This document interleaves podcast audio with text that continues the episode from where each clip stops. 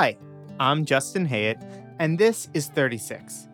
The Lamed Vav Tzadikim is a tale built on the idea that out there in the universe, somewhere in the far corners of the world, there are 36 anonymous, really good people who hide in the shadows but step forward when we need them most. In 2020, somehow, I managed to get on a plane to Israel to find out more about these secret souls and hear their stories. This is my journey to find wonder and goodness in our once magical world.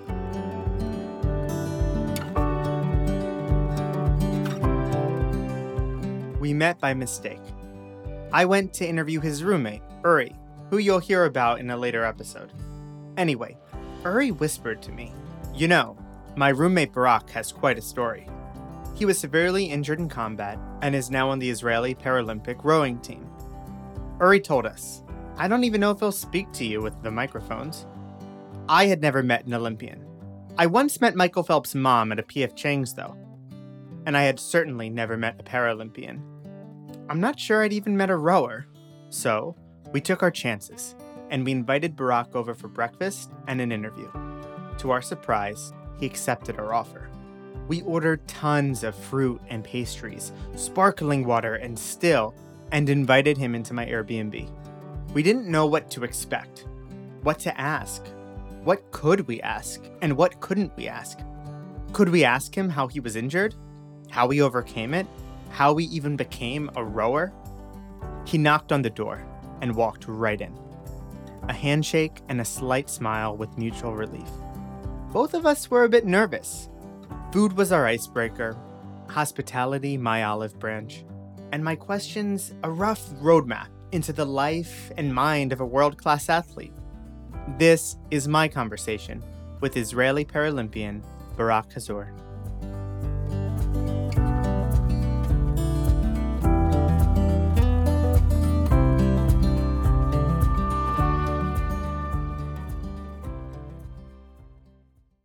We are here. We have baked goods, but the person who's sitting next to me will not be eating anything but the fruit on the table.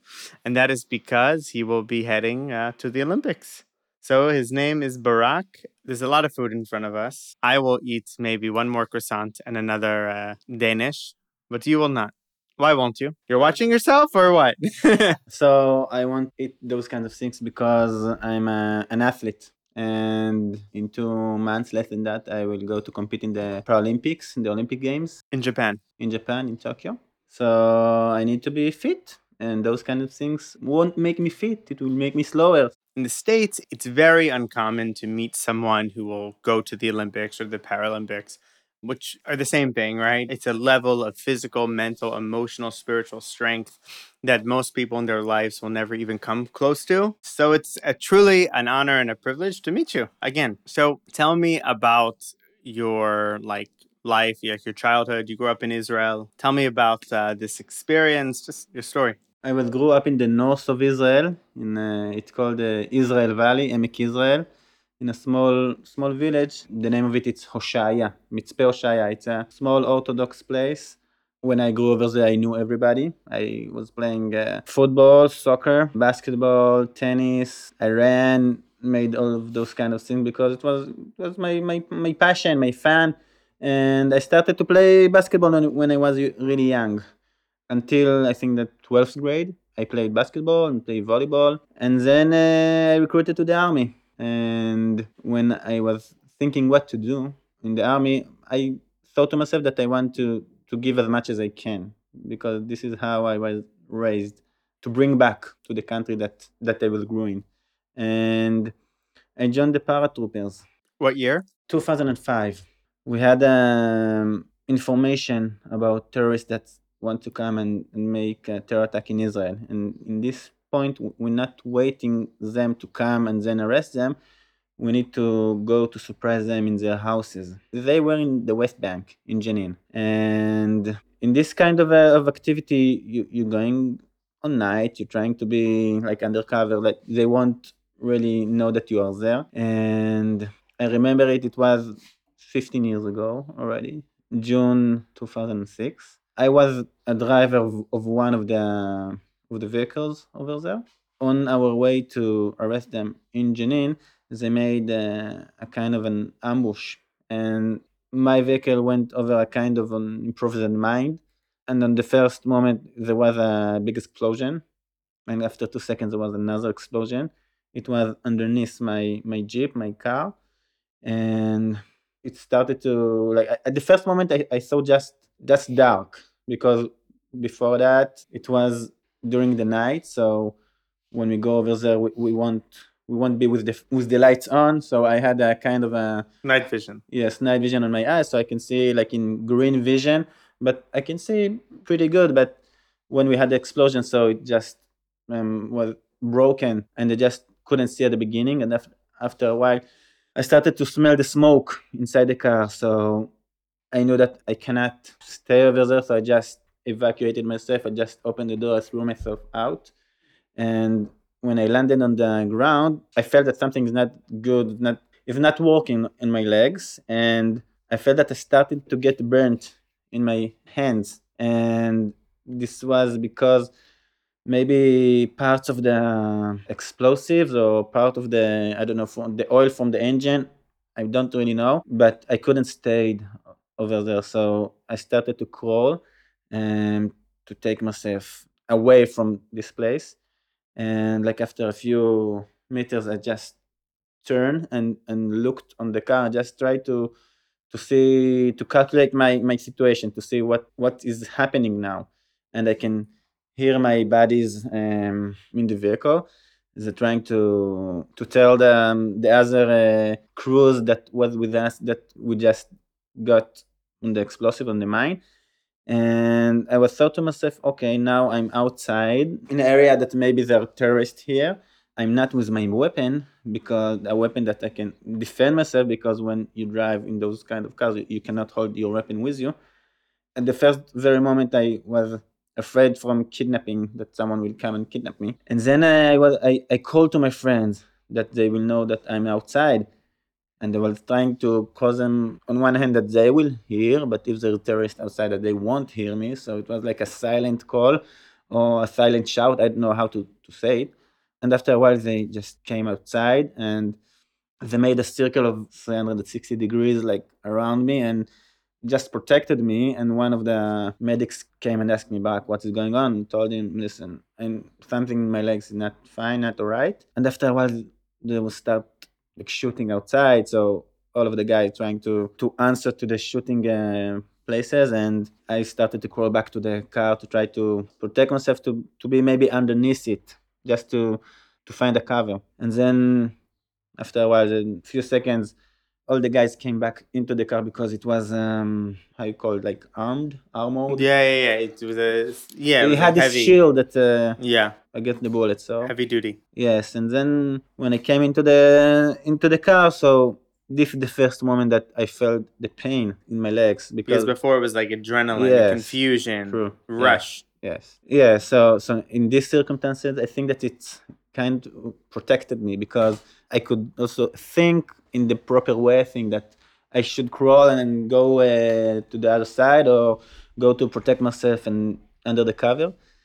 And I was evacuated to one of the hospitals in Israel. I had a surgery of seven hours that they're trying to fix my legs that got broken and really damaged.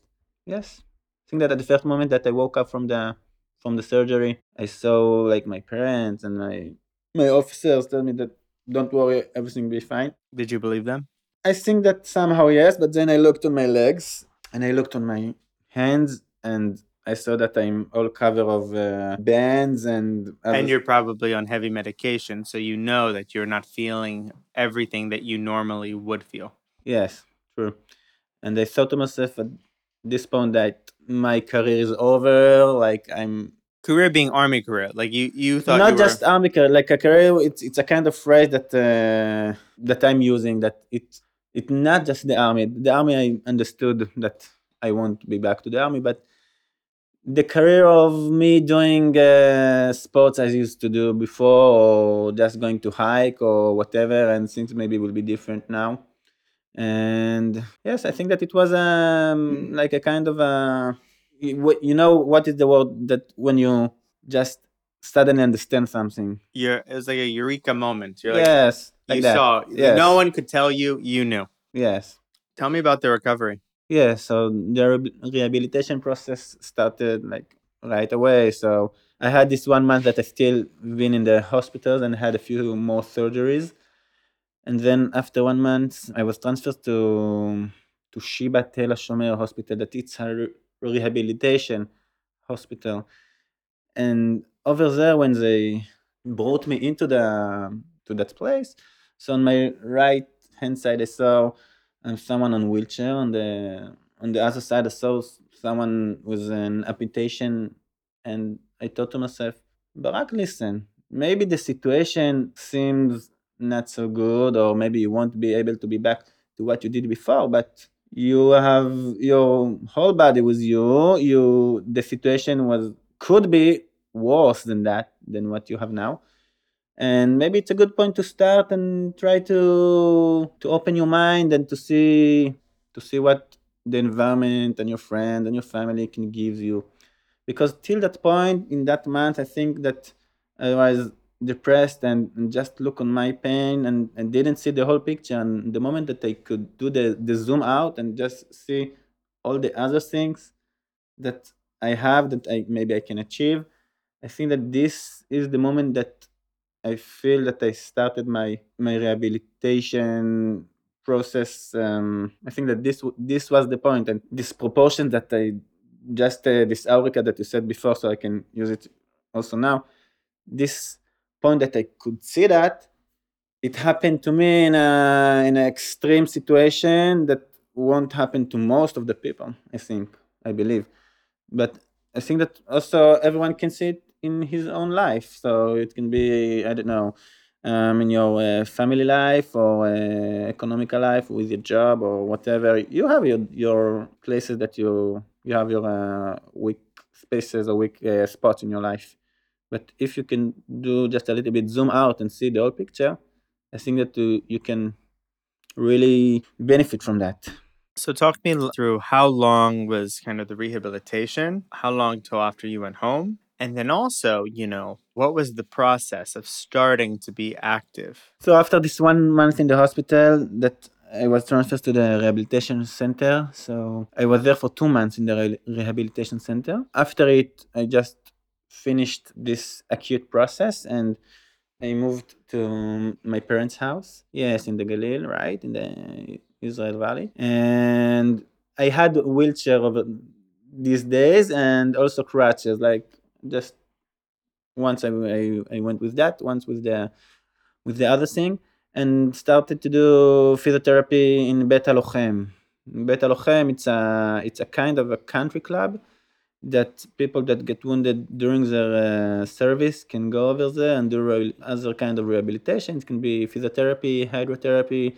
Uh, they have the gym over there and many kind of sports. And I've been there like four times a week. And you know, on the moment that I came inside, so I saw I saw the table tennis um, place and I saw the the basketball court and I saw people playing wheelchair basketball. I thought to myself, okay, this is interesting. I want maybe to try to do it and like continue to my rehabilitation process. And when I finish, so I will go back and play basketball like I did before. Also, the, the feel of the ball and shooting, it probably is a nice, familiar feel in a different way. In a different way, in a different height, yes, and different, but it's like a challenge, and I like challenges in my life. So, so I started to do this kind of thing, the wheelchair basketball, and I think that the, the moment that you can go back and do things that you did before, maybe in a different way, so it gives you a lot of strength and power and uh, energy.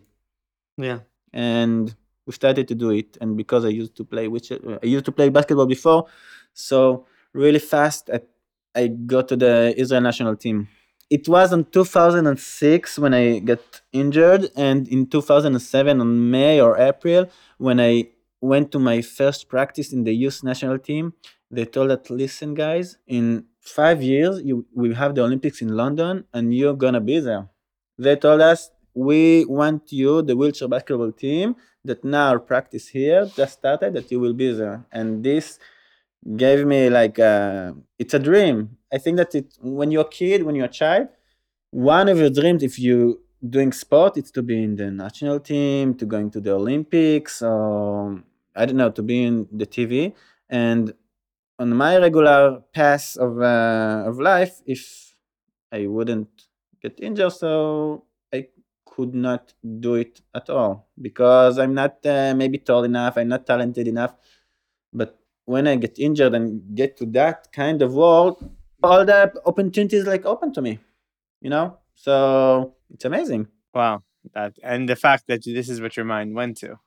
You use this opportunity to say to yourself, "Wow, now I could actually maybe be competitive for a sport that even in the Jewish state, with a lot of short people, I wasn't competitive for." Yes, it was amazing, and, and after a few months, I was got to the to the national team. So national Paralympic, national Israeli Paralympic, basketball. Israeli wheelchair basketball youth. When when you had that realization, right? When the seed was first planted, like, wow, there could be a future for me in the Paralympic sports world in Israel internationally. Was there a moment where you kind of was like, I could do with this. This is cool. I probably wouldn't go to the, I don't know, I didn't know you before and I don't make judgments, but maybe you wouldn't have gone to the Olympics, um, you know, without the injury. Yes. Do you think that's True. a fair statement? yes, yes, it's it's true.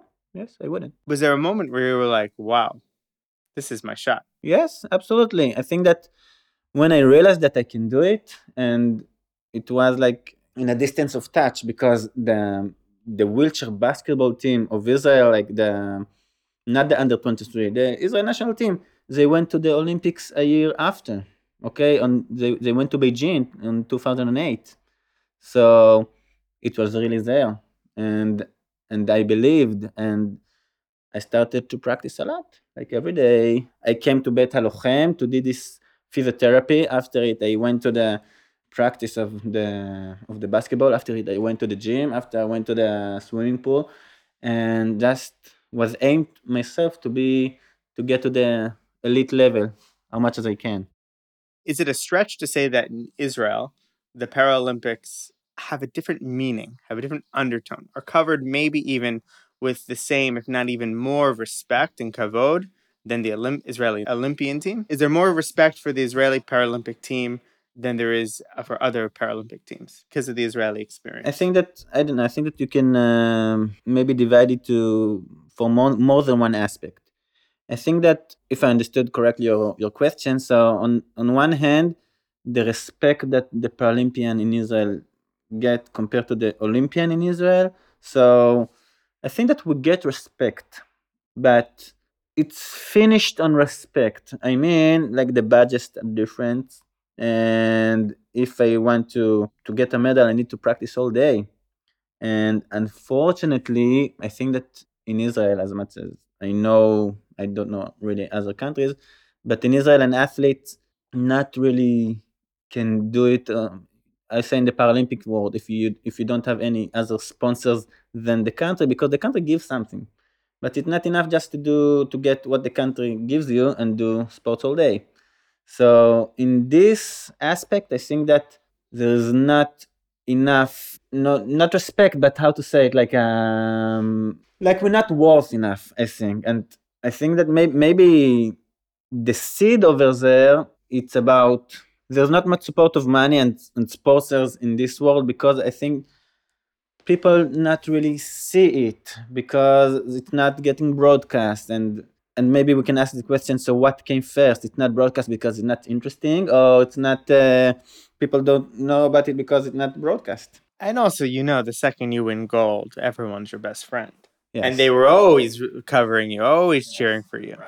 Yeah, I think that's a fair assessment. And I think, um, you know, I think, I mean, how many people are on the Israeli Paralympic team and how many people are, are on the Israeli Olympic team? So um, for this this campaign, we have 30 people in the Paralympic team. Yes, in all kind of sport in Paralympic delegation. In the um, in the Olympic teams, there are 90, 90. So are you going to compare, when this is all said and done, how many medals your team, which is a third of the size of the other, bigger, the other Olympic team, you're going to compare the difference? Who got more medals? Uh, it will be it will be in, in the media. I think that people will try to compare. I think that we will bring more medals than the Olympic team. You know, Israel was a country that brought many medals in 50 years ago, 40 years ago, and the world uh, really progressed in this sports in the Paralympic sport and started to put money on it. And you can find in other countries that this is what people do, just doing the sports. And the medals in Israel started in the, in the Paralympic world started to get lower and less and less and less. But still, I think that from this from these games we will be back with a few medal, few medals. I hope that also the Olympic team will do, but I think that we will have more. Tell me about the moment. You're a rower. Tell me about the moment that you first rowed. After a few years in the wheelchair basketball world, I've been in the national team. Like I qualified to the national team, and after the European Championship in 2013 when we finished. It was a great time the European Championship in 2013. Yeah, I was there. Yeah, yeah it was great in Frankfurt. Time. Really good weather and stuff. But bad meat, bad food, but good um, good beer. That's all you can say about yes, uh, this. I, I understood in that competition that I won't get to the Olympics in this kind of sport because we just finished in the last place, and then you know that all Europe. All the players over there do it and get money for that, and they can can do just it. And in Israel, it's not. It didn't happen. So I did the shift to the rowing world, and on the on my first day, it was a it was a little bit different because it's a sport that there's no many things that influence the sport like basketball. Like you know, when when someone passes the ball to me on on someone try to block me or when I shoot the ball, so many things can happen in rowing. It's like a, it's a sport that it's a routine sport. It's like swimming it's like running you do all the things back and forth again. There's not really something that happening that can influence you. Of course there this there's a, many things that can happen and influence you but not like not like the the work that i did before. And it took me time to start and and love this sport. Because it's different. I'm a i'm a person that like excitement things that's happening. I think that things will happen. And in this world of rowing it's hard work but it's not that you have many things that happens outside all the time. Very simple in a way. Yes somehow but you need to have a strong, a strong mind i think to be really focused to be on it all the time like yeah be... how many years before um, now have you been rowing? Yeah, so um, i think that maybe almost seven years. Yeah so i started in 2014 and um, less than a year after we, we, we qualified to the world championship this was the competition before the Rio Paralympic Games, and we didn't qualify to the Rio Paralympic Games. And we continued to practice, and after a while, the, the successes started to come. Do you ever harness the adrenaline of kind of that night where the incident happened? Do you ever think of that in your rowing, or do you really have to put that aside and focus on the sport itself and draw inspiration and power and strength mentally and physically, emotionally from other things. What role does that play in your kind of like Olympic journey? So um, during my practices and my competitions, I'm not thinking about about my injury, about what happened in this night and what brought me to these days. I think that I'm just like another athlete, if it's an Olympian or a Paralympian that just doing the sport or try to do it the best as you can and try to remember and know that all the time I have more to give and it's not finished right here when I feel that I have no more energy. I will I know that I have more. I can do it better and and maybe I feel now in the middle of the race after uh, three quarters of it that I'm done, but I know that I have more and I should dig deep inside to to bring it out but for your question no this kind of thing I, I can think about it during the day. I have my i can look on my legs that i every morning awake with them i can see my scars and the thing that happened to me. But when i'm doing my sport i'm not really think about the disability or or the good thing that brought me and also the adrenaline that helped me. It's all like outside. I'm trying to be focused on what i'm doing how do you find that focus and that strength to pull it out and keep rowing? On the hard times, I'm trying just to get remember what I need to do because I have a few things that I need to do um, to to get it move better or to take more strength. But I think that also the strength comes also from the other people in the boat. We are four rowers and one coxswain that navigate the boat and tell us what to do. I want that job.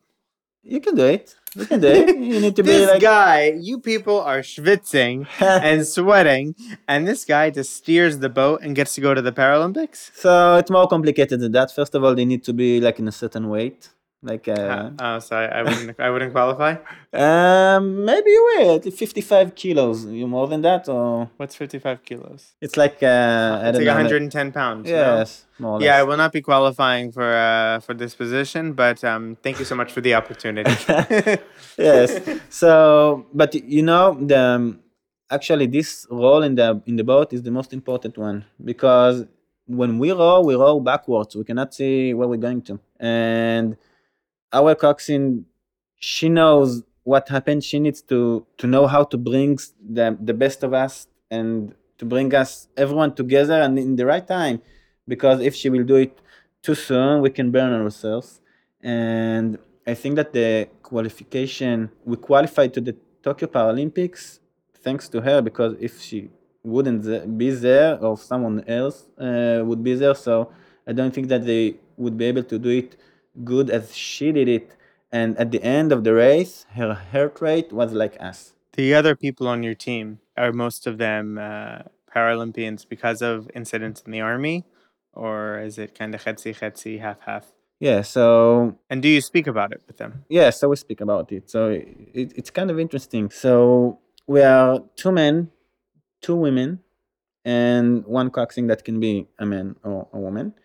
And the other guy is uh, also has a disability, but not in his body, in his eyes. He was wounded when he when he was in the army, and uh, there was a tunnel that was from Gaza trying to go to Israel, and when when they found it, the the tunnel, so it got exploded, and he lost his eye vision. And the two other girls, one of them was an Olympian in Athens, 2004. She was in the judo, so she hurt her shoulder, and now she with us. And the other girl, she has also a. She's not seeing so good these days, and she's losing her vision. So, like in a few years, she, she won't be able to see. So they, they both didn't get injured during the army service. How do you wrestle with the fact that your biggest challenge or tragedy in life also led to what could turn into your biggest achievement? How do you think about that? So it's amazing because I think that on one story you can have more than one point of view, and I could be this guy that just uh, something happened to his legs, cannot do the thing that he used to do before, and to be depressed from that, and maybe Angry, mean. Yes, right. And, and there are those kind of people, and I, I- I can't blame them because everyone has his own story and his own um, support environment. And I think that I was really lucky to have a good support environment. And the house that I grew in, that I was uh, learned, I don't know if it's the right word, but but not to give up. And I think that when I saw the opportunity, to do wheelchair basketball at the beginning because I could say to myself, I don't want to go to wheelchair again, and it is not me. But I saw it just, uh, you know, like you have this racket to to the base, the, the bat for the baseball, the racket to the tennis. So this is what it was a for me just an instrument to do what I like. I think that I'm really grateful to the place that I'm here today, and I can fulfill my my desires and the things that, that I wanted when I was a kid, when I used to be a kid and a child and and now I really have the opportunity to do the things that millions of people dream on. Who and what are you going to think of when they say three, two, one? Uh, it's a good question. I think that I try to think about nothing. Okay, I'll try to be focused because when you think about other things, so your mind get distracted and the boat's not moving well. But I think that maybe on the opening ceremony, when I walk, will walk in the stadium, and I hope that there will be these fans, and so probably the story of my life will be like in front of my eyes. What's one line, story, verse, poem, Talmud, Torah? What's the one line that keeps you going and is that the oil in your tank that keeps you focused and moving every day that just sits in the back of your head?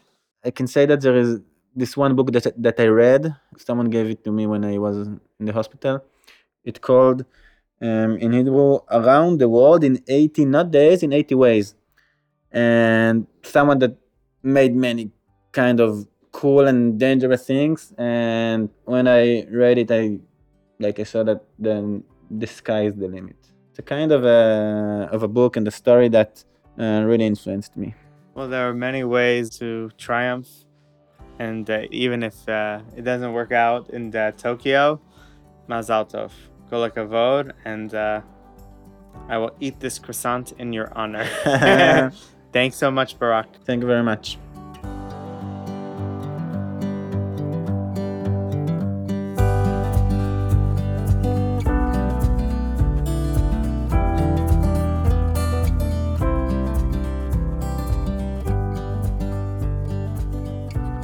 Question I'm sure you're asking is Did he win?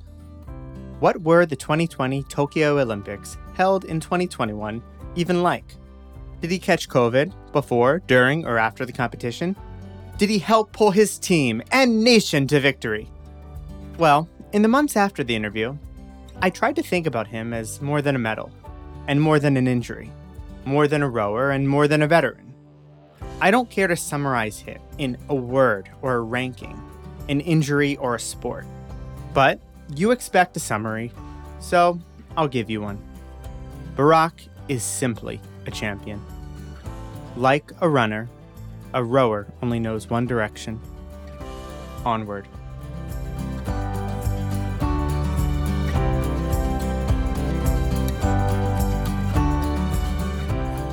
Thanks for joining me on 36.